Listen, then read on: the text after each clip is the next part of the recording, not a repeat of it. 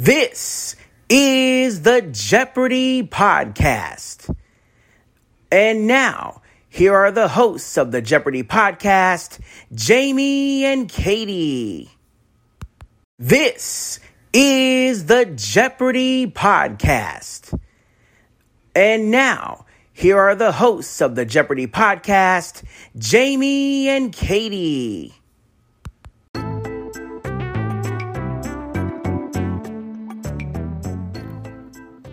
Hello, everyone. This is the Evil Chocolate Cookie bringing you tonight's edition of the Jeopardy Chronicles. The time is now 8 p.m. Thank you, Mr. Alarm Clock. We did not exactly need to know that, but okay. Now you folks know what time it is as I'm recording this. Anyway, this is the last quarterfinal match, which I only found out because Ken mentioned it. I thought we had one more, but I wasn't sure because tournaments equal endless equals not being able to keep track. So, yeah. Um, just a bit of housekeeping before we get started, and I will remind you of this in the coming days and weeks. December 6th.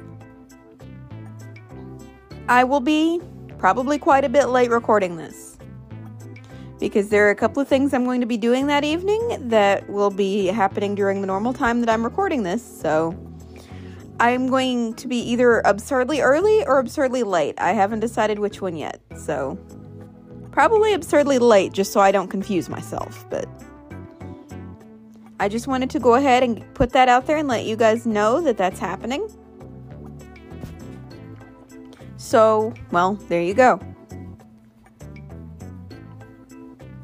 Now let's get into this, shall we? And how do we do that? We meet our contestants first. Today we have Sandy, Ed, and Nick. And the one I remember right off the top of my head was Ed from the Professor's Tournament.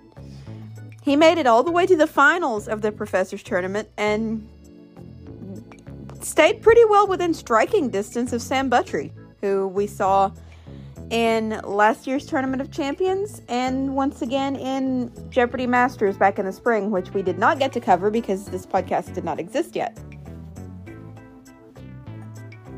If I ever get the chance, I will go back and we will cover it. But who knows when that's going to be, considering how badly the last flashbacks we tried to do ended up going because half of them were missing. But that's that's a brief, you know, introduction to our players and things like that. And I gotta say, this game this game had a dramatic twist rather late.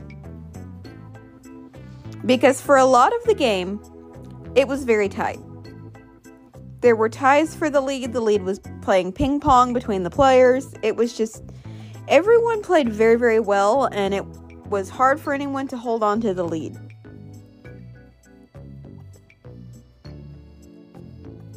Sandy got a hold of the first daily double and played the whole true daily double card in the only safe place in the entire game to play it, which is, you know, the first round. Because first round, you can come back from that rather quickly and rather easily most of the time. But if you were to do something stupid like that with a huge score in double jeopardy and you know, mess up and miss the question and drop yourself back down to zero that really late in the game, well, yeah, you're unlikely to come back to full full strength plus. So, yeah. But rather late into Double Jeopardy, the game took a twist because Ed landed both of the daily doubles right together rather quickly. Sizable wagers on each one, prompting me to scream at him from the side of the television. But it worked out well because he got them right. And ended up giving himself a nice large lead. Which he maintained going into final. And the interesting thing, Ken pointed this out on the show today, is apparently World Television Day. And the final Jeopardy category was television, so Ken made a comment about that, and it was it was kind of entertaining uh, because I mean, what are the odds? What are the odds of a category like that falling on this kind of event? But yeah, it, it did.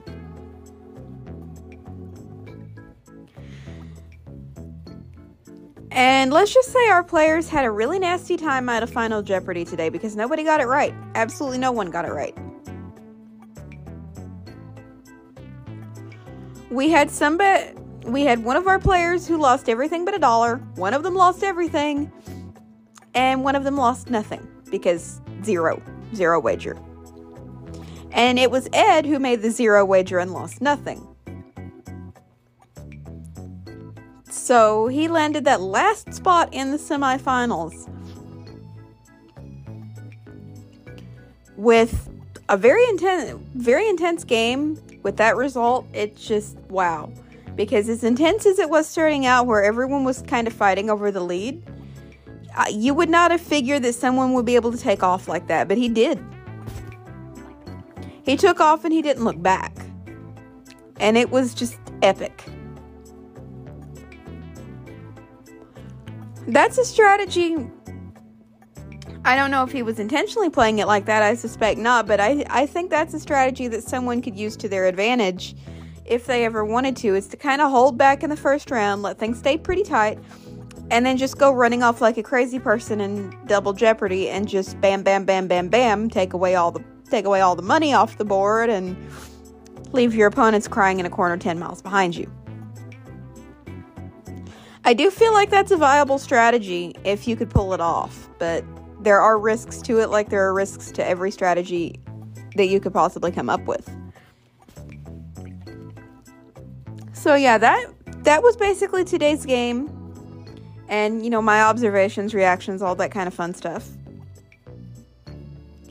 So I'm going to go ahead and sign off. And as usual, I'm going to say good night Thank you for tuning in, and as Alex would say, so long, everybody. This is Jamie T speaking for the Jeopardy podcast, an Evil Chocolate Cookie production. This is Jamie T speaking for the Jeopardy podcast, an Evil Chocolate Cookie production.